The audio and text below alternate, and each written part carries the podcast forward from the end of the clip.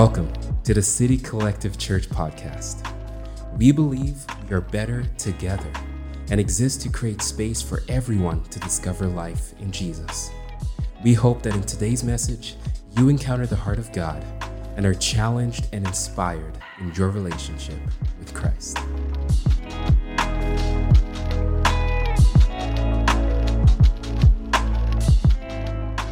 Good morning. Happy uh, Spring Forward Sunday. Every year it comes, and I think to myself, I'm going to go to bed one, one hour earlier. And I never do. It's always the case. And so, in some ways, it feels like uh, my least favorite Sunday of the year because I, I lose an hour of sleep. So, say, what, say what you want about it. But it, it feels a little bit different because we're able to be together. We are um, obviously uh, in the middle of, of March, uh, February kind of flew by, and now we're in the middle of our, our Lent series, second week of our series. We walk through the gospel according to John. Uh, I, I, know that I've appreciated the ability to talk about different things. One of the things we like to do as a church is, is deal with these different ideas throughout the year and approach them differently. So we started off in January, we talked about mental health, and in February, relationships. And, and here in this uh, Lent series, as we go to Easter, it's, it's looking at the, the words of John and, and the story of Jesus and, and taking it from a, a head on perspective. Um, we want to see what the writer has to say about the person of Jesus and what that means for us as, as individuals, as followers of Christ, as, as people who want to perhaps know this Jesus that we have encountered in an experience or, or a relationship or in our upbringing. That perhaps it could be more than just a nice idea, but something that really takes root in our hearts. Last week, uh, we opened up with John 1, started with the prologue, uh, and we talked about the idea of there's more that meets the eye. And that when God speaks, John says creation happens. And, and it's when God speaks to creation, it's not just words on a page that come to life, but it's actually a person that comes forward, and that person is Jesus. John 1:14 says the word became flesh.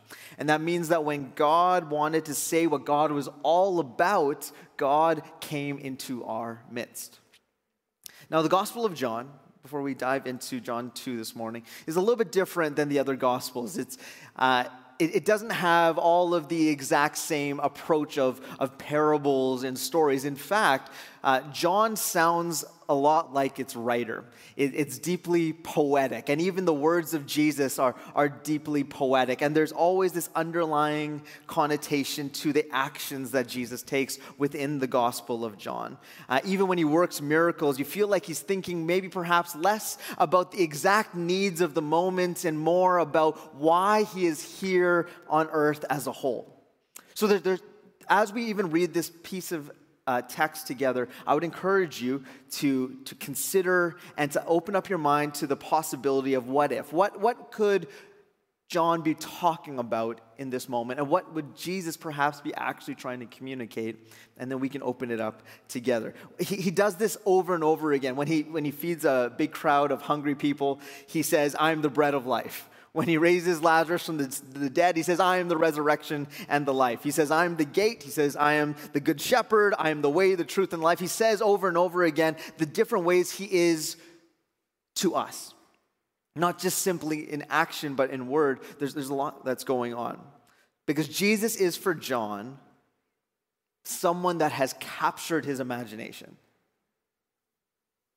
and has been someone that he's not just known in his relationship or in his interactions, but he's fallen in love with.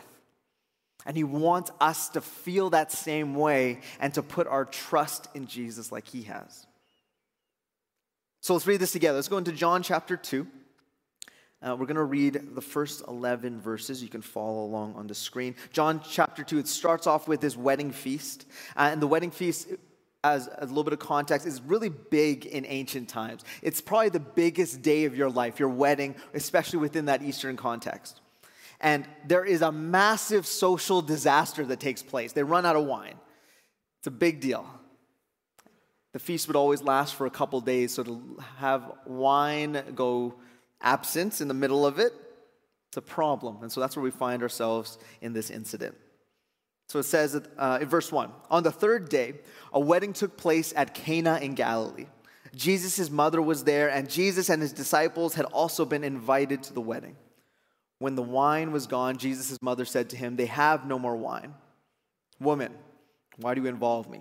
It's a harsh way to talk to your mom, but Jesus replied that way My hour has not yet come. And his mother said to the servants, Oh, so graciously, do whatever he tells you. Nearby stood six stone water jars, the kind used by Jews for ceremonial washing, each holding from 20 to 30 gallons. And Jesus said to the servants, Fill the jars with water. So they filled them to the brim. And then he told them, Now draw some out and take it to the master of the banquet. And they did so. And the master of the banquet tasted the water that had been turned into wine. And he did not realize where it had come from, though the servants who had drawn the water knew. Then he called the bridegroom aside and he said, Everyone brings out the choice wine first, and then the cheaper wine after the guests have had too much to drink. But you have saved the best till now. What Jesus did here in Cana of Galilee was the first of the signs through which he received his glory, and his disciples believed in him. So, this is John chapter 2. Uh, question for you as we, as we begin this morning How do you feel about first impressions?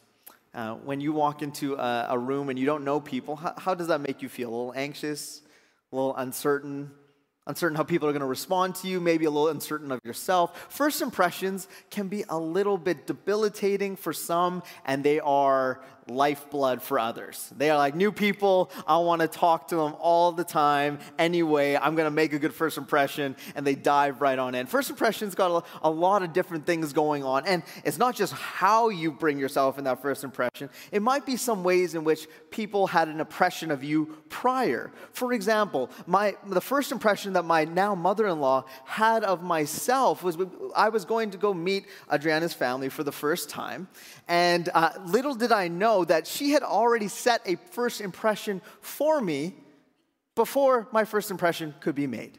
Uh, she, she might have mentioned to her mother before I had even met her one time that this is the man I'm going to marry.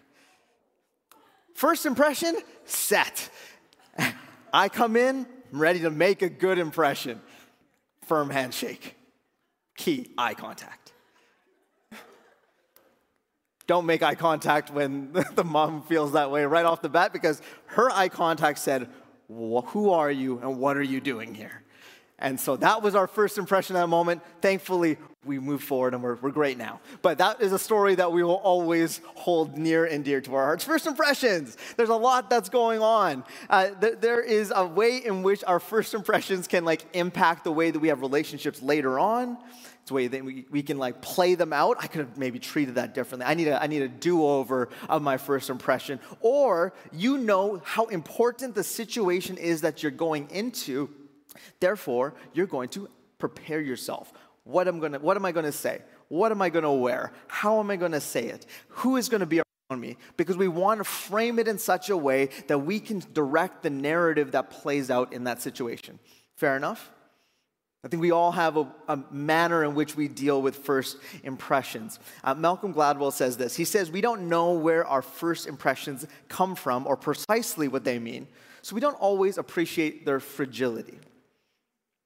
Uh, what you do, I think, reveals a lot about who you are in those moments. When you enter an environment, sometimes a first impression can happen to you, but do we have a sense of self awareness of what's actually taking place in the moment? Do we ask ourselves a simple question like, what did I come to do? Or do we simply enter spaces? I, I would contend that an awareness of self actually leads to an intentionality of action. At the beginning of our narrative, we can see that there's a lot going on, and we can ask a lot of broad questions. But when we consider the story of Jesus told here by John, I think the question can arise right off the bat based upon how we see things in John 1. What has Jesus come to do? Because John 1, the prologue, it's this profound piece of po- poetic narrative. It, it, it, it, captures your imagination. There, there's love and beauty poured into it about this person who has come to seek and to save us.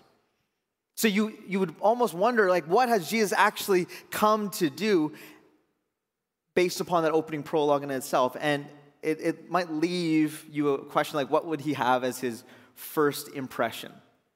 Uh, an individual by the name of Reynolds Price. He's a professor at Duke University who wrote a book on analyzing the Gospels. He's a professor of English literature. And he wrote a book analyzing the Gospel of John in particular. And this is what he says He says, If you're inventing a biography of Jesus Christ, who would invent for his inaugural sign of Jesus' career a miraculous solution to a mere social embarrassment? Or put it this way Jesus Christ uses all of his almighty power to wipe egg from the faces of two befuddled teenagers. Because that's who you might find in this scenario. This, this story in, in John chapter 2 is in many ways Jesus' first impression. And it's the beginning of him answering the question, what has he come to do? It's just perhaps in a way that we didn't expect.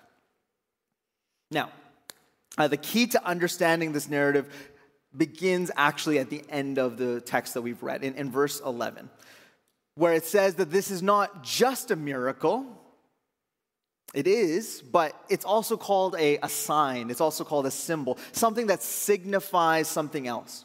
This is the beginning of Jesus' career and the beginning of his public ministry. And I want you to think of it this way if you were a, a, a candidate for an office, or you were a businessman trying to start a brand, or, or you were launching a campaign, the very first presentation that you might provide would be carefully curated. It would be controlled exactly what you'd want to say, everything about the environment, everything is conveying the message of what you are all about. And then Mary, in our story, comes up to Jesus and says, It has been a disaster. They're out of wine. This is a bad situation. We're only halfway through this party and there's no wine left. And Jesus responds, Woman, why do you involve me? Cold. Uh, but you, and, and, it kind of stands out to us in this translation, but within the Greek, it, it probably is better translated along the lines of what is it that it is to you and to me. He's actually talking about it from their perspective because they're both guests at a wedding. What, what matter does it have if there isn't wine for everyone else if they're simply a guest at this wedding? I think this is a good question on a human level. Jesus and Mary are both there, and they're, they're not expected to, to deal with all the details of it. If you go to a wedding and they run out of wine, it's the responsibility of the host. But Jesus says something here that points to what he's trying to communicate overall. He says, My hour has not yet come. Now, in the Gospel of John, anytime the language of hour is used, it actually points forward to his death. If you read the whole book of John and if you read it carefully, you'll notice that every time it says whenever Jesus is talking about the hour, he's actually talking about his death. John 7, John 8, John 13, on and on. Whenever hour is used, he's talking about his death. So when Mary comes up and says, What a disaster, they've run out of wine, Jesus says, Woman, why are you telling me this? I'm not ready to die. It's, it's, it's, an, all, it's an odd response. But for him to say, This is my hour is not yet come, he's saying, I'm not ready to die. Jesus has not just referenced this practical problem at hand, but somehow he's referring to the hour of his passion, uh, uh, of the death to come. And the question that we are left with then is, is why does he go there? And how does he get maybe from A to Z? I think it's fair to say that it's possible that Mary knew that Jesus wasn't maybe exactly normal. Because she then goes to his servants, doesn't ask a question about it, and says, Whatever he tells you to do, do it. She doesn't get upset with him, and he, she recognized that he's saying, You want me to do something about the situation at hand, but I've come to do something that is beyond. This is his first impression. Within the Eastern context, a wedding was the most significant event that they would have had, not just for them as individuals, but for their family. Guests were invited, plans were put together, and everything was orchestrated around making sure it was a massive celebration. And for wine to not be present halfway through it would have been a massive bit of shame that would have been placed upon that family. And so, just like what Jesus says, uh, I'm not ready to die, Jesus is also saying, You want me to do something about their shame.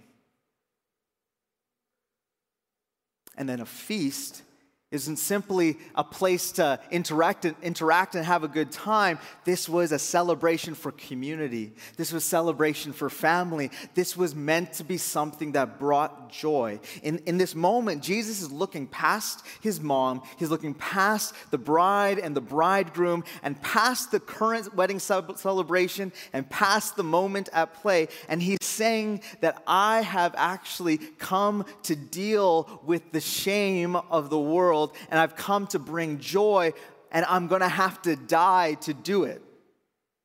When he says, My hour has not yet come, he's pointing forward. And, and, I think John wants us to look at this specifically in the Old Testament because the answer lies in this idea of the messianic tradition in, in, the Jew, in ancient Judaism. In the book of Isaiah, chapter 25, we'll put the verse on the screen, verses 6 to 8, it says this. It says, on this mountain, the Lord Almighty will prepare a feast of rich food for all peoples, a banquet of aged wine, the best of meats and the finest of wines. On this mountain, he will destroy the shroud that enfolds all people, the sheet that covers all nations. He will swallow up death forever.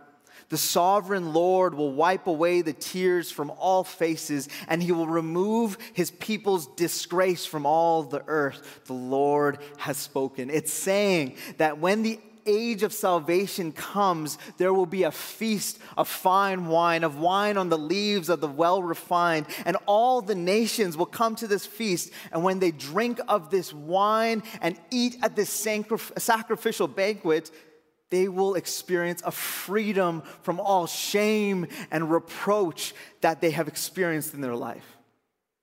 In this practical moment, Jesus is pointing to his greater purpose. The, the language of feast is so common in the Old Testament that even for those who would have been present of a Jewish heritage, they would have been aware of a manner in which Jesus spoke. This was called the Messianic banquet and it's characterized by an abundance of wine.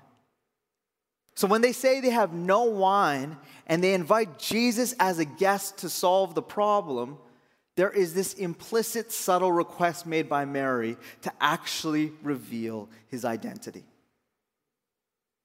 to actually begin his ministry. And Jesus is saying that his time has not yet come. He's not going to die right there at the feast but I can point forward to a time to come. And you know what? Even as I point forward to a time to come, I'll take of the take care of the issue that is present in the now. Because that is who Jesus is. And I want you to hear that this morning that in all that is taking place, we need to have a perspective and a vision that God has come to the world through Jesus and has made a way for all of humanity to be redeemed and to be made new in his image. And there is a time to come of a new earth, and there is beauty within that. And Jesus is pursuing that time to come, but just as much, he's pursuing the time time, in the here and the now, in the moments of our current shame, in our current sin, in our current failure, and our brokenness, there is just as much renewal taking place then as there is now. And, and, and at the banquet, they were given this, this very gift of pointing forward the beginning of his ministry, a sign of who he was, as well as being cared for in their current moment of shame. I want us to take note as well that it is a wedding feast. I think everyone loves a good wedding. You get to celebrate with friends and with family. Maybe there's a toonie bar and a dance floor. Maybe you're enjoying yourself in, in, with all the different aspects of, of the ceremony, the in between, the banquet. It, it is a party unto itself. And we think we get it right, but then you go to some places in the in more Eastern culture, and it is not a single day, it is a week long celebration, and it is a joyful one. When the Bible talks about this wedding feast, it is also communicating to us that we are a people who are invited to actually experience the fullness of joy.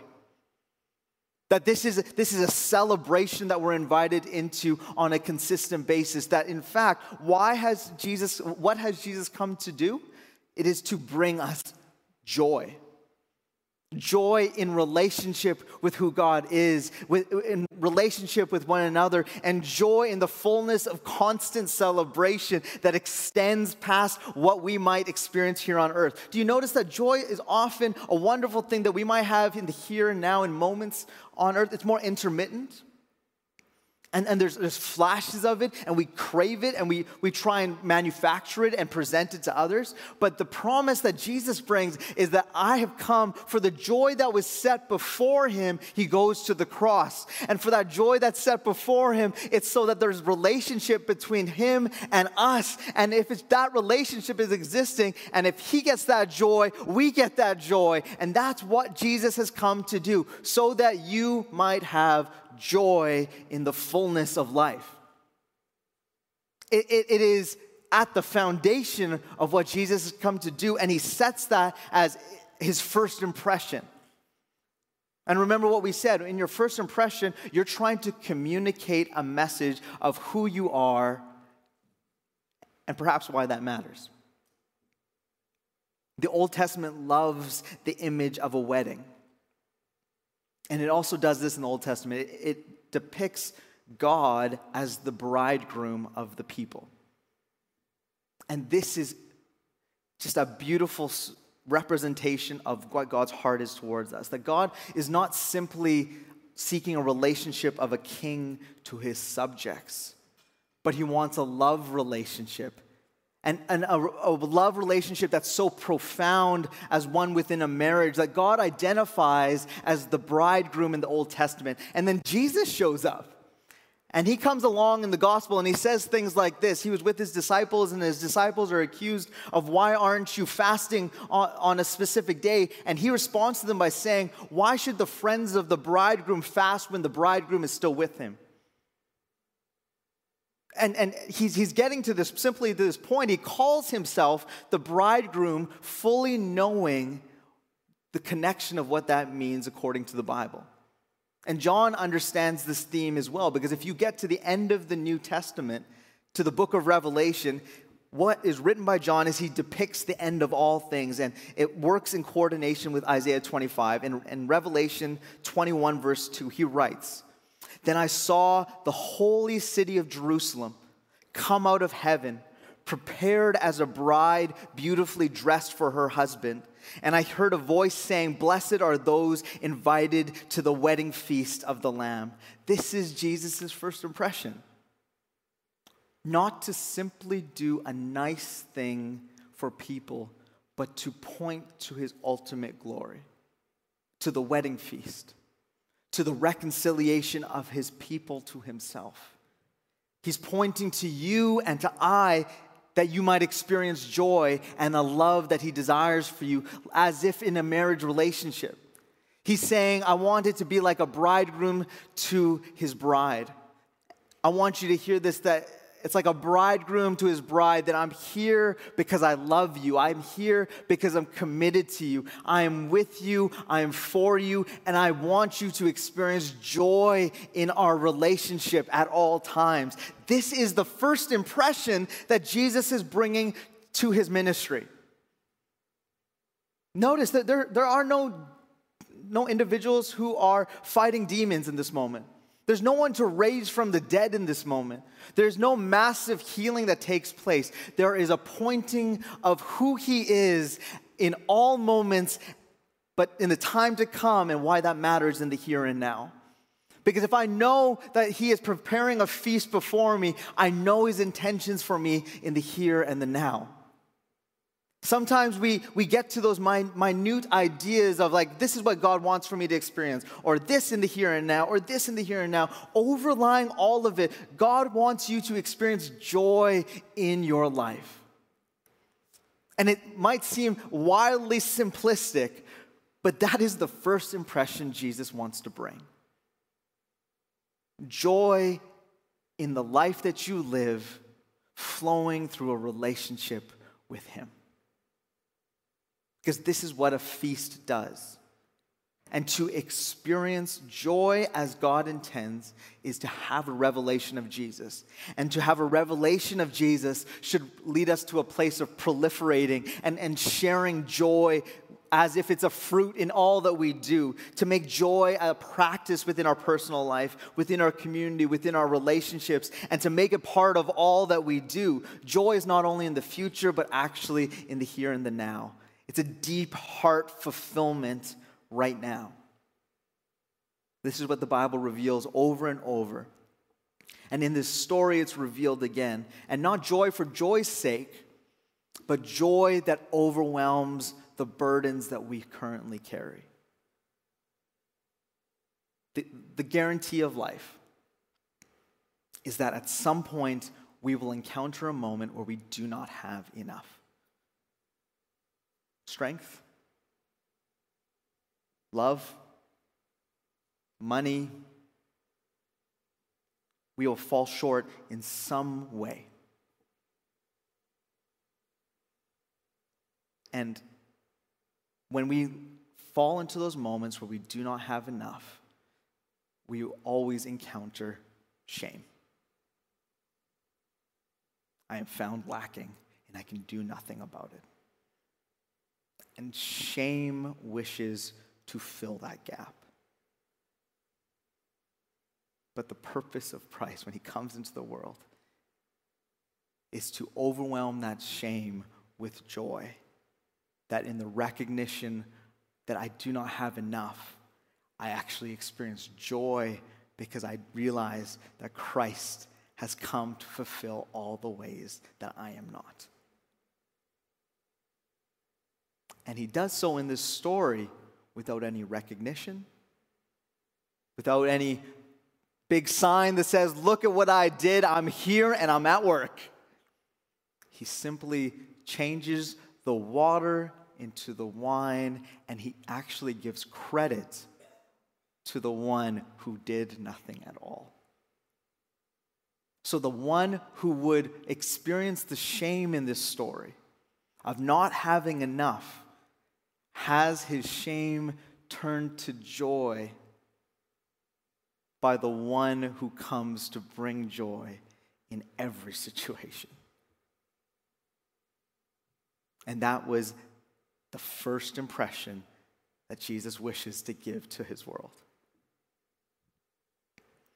In, in Tolkien's Lord of the Rings, when, when Samwise Gamgee, he wakes up in Rivendell rescued from the fires of Mount Doom, and he wakes up and he, he actually sees Gandalf.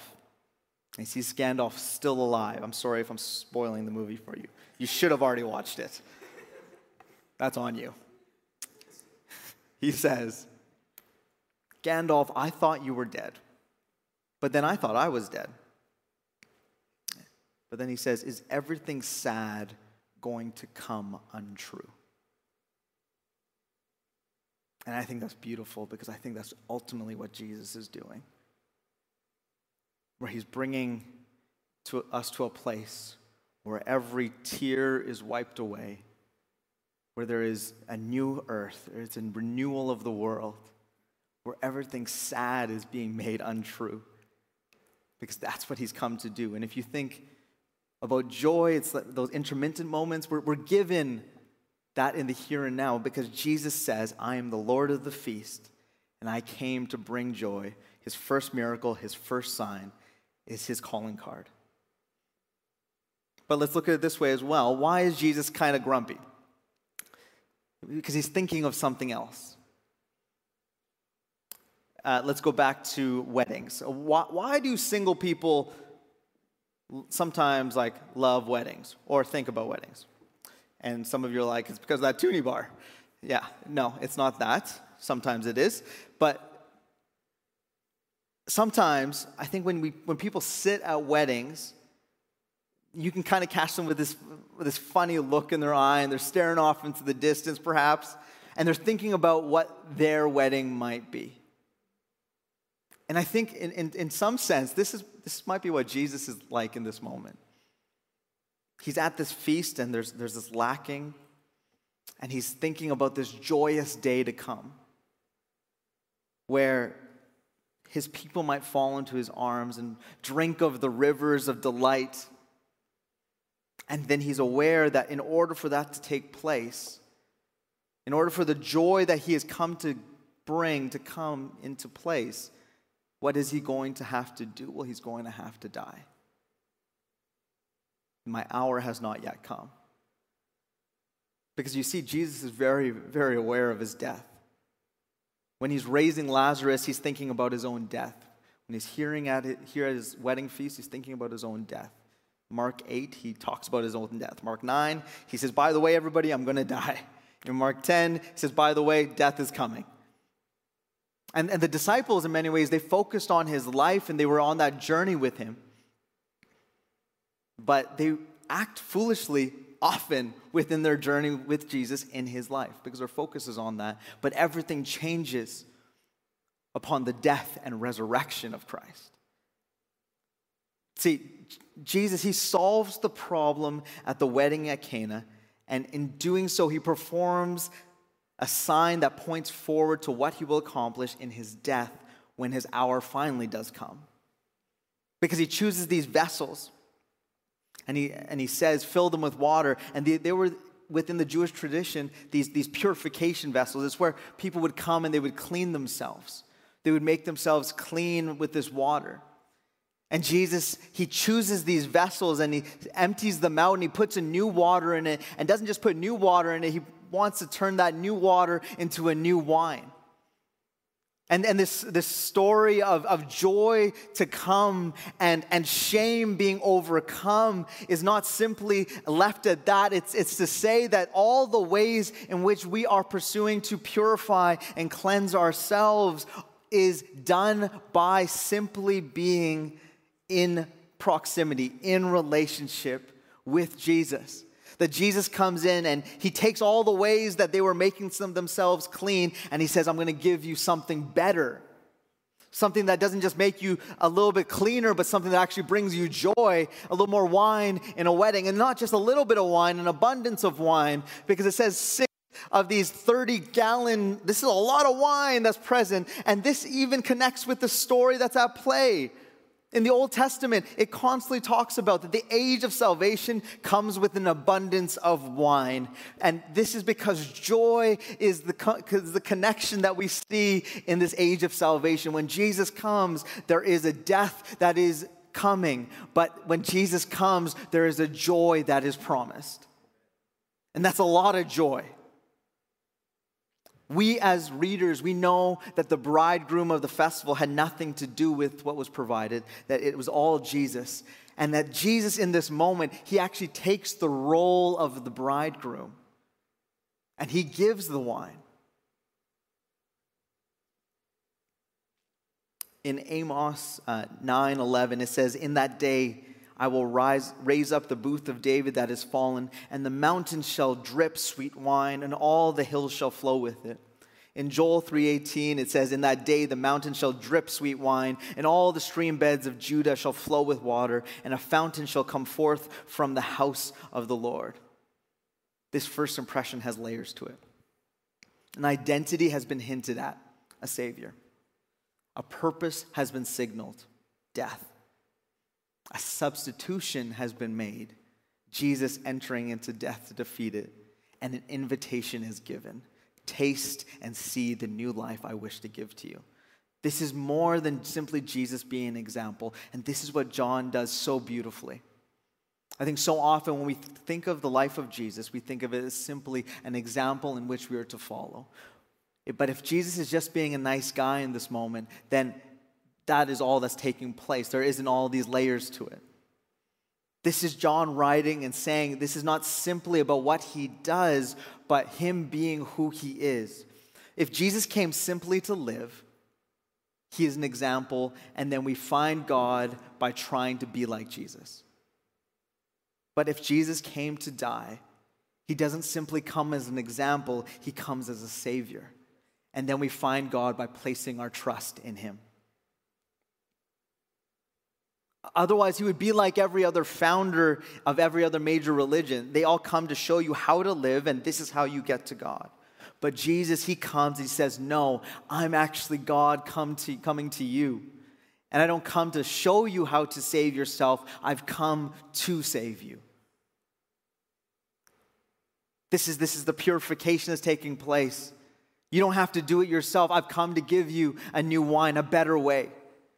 That all of our practices of following Jesus are not meant to be our old water that we're using to make ourselves clean, but they are, we are met, invited to taste and to drink and to enjoy the new wine of Jesus that is given freely, that protects us from the shame in the lives that we experience and wishes us to partake in it so that we might have the joy that He came to bring. This is our invitation. And in, in a culture and in a society where so much of what we do is about striving and achieving and receiving based upon how much we have put in, Jesus flips the script for us every single day when he invites us with this beautiful sensory language of taste and see. Operate in the natural ways that you are human. in the senses that you are given. Taste and see what I have come to give to you. Operate from that foundation. Know who I am first and foremost. See the gift that I give to you. Know that I have come so that you might experience the joy and fullness of life, and then live your life from that joy. Live your life from that foundation. And when shame comes to invade at your doorstep, know that that joy is more than enough to overwhelm it. For each of us this morning, there are ways in our life that we feel we are not enough. And it is our feast that we are at, and we are expecting everything to go perfectly because we have put the work in. We have done what we need to do. And then this shame that we don't even know is coming shows up at our doorstep. And Jesus wishes to be the one who deals with the shame before we even know it's coming. And rather place on us the joy that comes by his actions, not by ours. Because who gets celebrated in this story? The bride and the bridegroom of the feast that was lacking a sufficient amount of wine the bride and bridegroom who would have experienced shame and guilt for themselves and for their family. But yet, Jesus, without them even knowing, goes before them. Just like without us even knowing, Jesus goes before us. If you have felt like shame has been at your doorstep over and over again because you have heard the language of our culture that says you are not enough, or you don't have enough, or you don't do enough, or enough is something that feels like it is ringing throughout all that you do, and shame invades your heart. Know this know that Jesus does not look at you and see that. He simply sees an opportunity for his joy to be found in your life. John 2 is the first impression of who Jesus is. And if you're here this morning and you need to be reminded of that first impression or know that that is the impression that he gives, know this that Jesus came with death in mind so that you might have joy in the here and the now. That Jesus came with the perspective of what he needed to do so that you could have the fullness of life in the here and now. That Jesus came so that your, your shame would not overwhelm you, but that his joy might be the foundation of your life. In everything that we do, we are invited to experience that over and over again. And wherever you might find yourself on your journey of faith, that is available to you today. And it comes with just a simple response of Jesus, I would love to place my trust in something beyond myself. I have found myself lacking and I don't know where to go. I don't know where to turn. What if we could actually have that relationship with Christ that fulfills all the ways that we find we, that we fall short? One of the practices that we see in this story, a feast, of eating and drinking, I think is actually a real spiritual practice for us in our everyday lives. I think there's something beautiful and divine about the table. About being a people that, if you are saying to yourself, well, yeah, I, I know who God is, that, that, that's wonderful. But the sensory language of the Bible, of the Old Testament, is saying that I know that you know who God is, but I want you to experience it actually. Taste and see. So maybe that's eating and drinking with someone who, who doesn't know Jesus, not for the purpose of simply like just telling them about Jesus, but sharing in community and in life and, and actually showing and demonstrating the love of God in those moments of eating and drinking. Maybe it's eating and drinking with community to, to focus in on your relationship with God and doing it alongside fellow followers of Christ. And maybe it's eating and drinking in the presence of God and doing something like we're going to do today and having communion. And having our eyes and our minds fixed upon the one who has come to seek and save those who are lost. So, would you do this with me? Would you stand to your feet?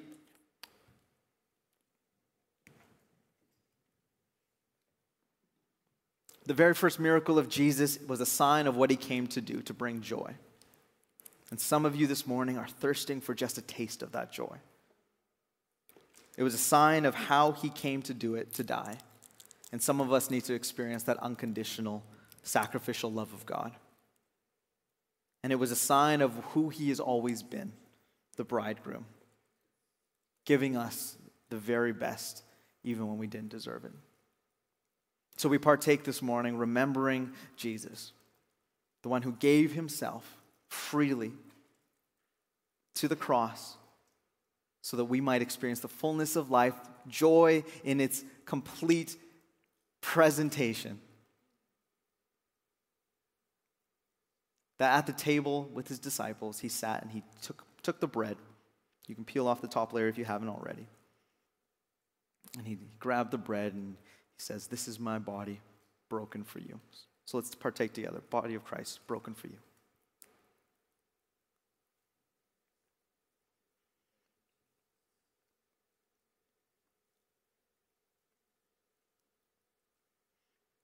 After breaking the bread and partaking in, in it together, you can peel off that next little bit of film.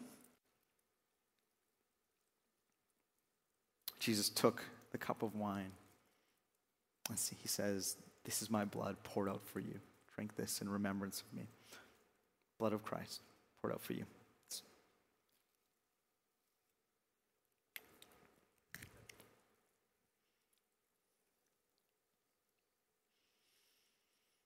Jesus, we just thank you for who you are. Thank you for that from the very beginning, you, you brought yourself so that we might have more than what we have. That all the ways in which we fall short are not simply overcome by our good deeds or our good will, but they're over, overcome by your presence in our lives. Just as you were with them at that wedding feast, covering the shame that was to come and replacing it with the joy for all to partake in. May that be our story this morning. For the shame that we experience in our everyday lives, we just pray that they might be overcome by the joy that all might partake in. We pray against the voices that might say that we're not enough, that would say that we are lacking in all the different ways and would, would wish for us to hear that and experience guilt or shame or more of a try hard attitude or to, to fall into a habit, habit and practice of striving instead of resting in you and tasting and seeing who you are. I just pray that today might be a beginning of switch. That you, this might be a revelation in our minds, that every time shame comes into our minds, we might invite joy to overcome it. A joy not simply based upon our strength, but a joy based upon yours. For the joy that was set before you, you went to the cross. The joy of relationship, the, the, the joy of victory over death, the joy that is available to us here this morning. As we commit our lives to you, as we, as we move forward into this week and practices and our habits and, and our everyday, the, the mundane activities that we engage in, I just pray right now that there might be more to the story. That we would have an awareness of who you are and awareness of self. And with the, that awareness, we would bring intentionality to our actions in every space. Transform us from the inside out. Give us creative imaginations to eat and drink in our practical ways so that we can really be living out what that is to taste and see the goodness of God. May we look more like you. Thank you for the gift of your word and for this morning. We give you thanks. In Jesus' name I pray. Amen. Thank you for listening to today's message. We hope it challenged, encouraged, and inspired you in your walk with our Lord Jesus Christ. To keep up with City Collective, make sure to check us out on Instagram and Facebook at City Collective Church. Have a great week.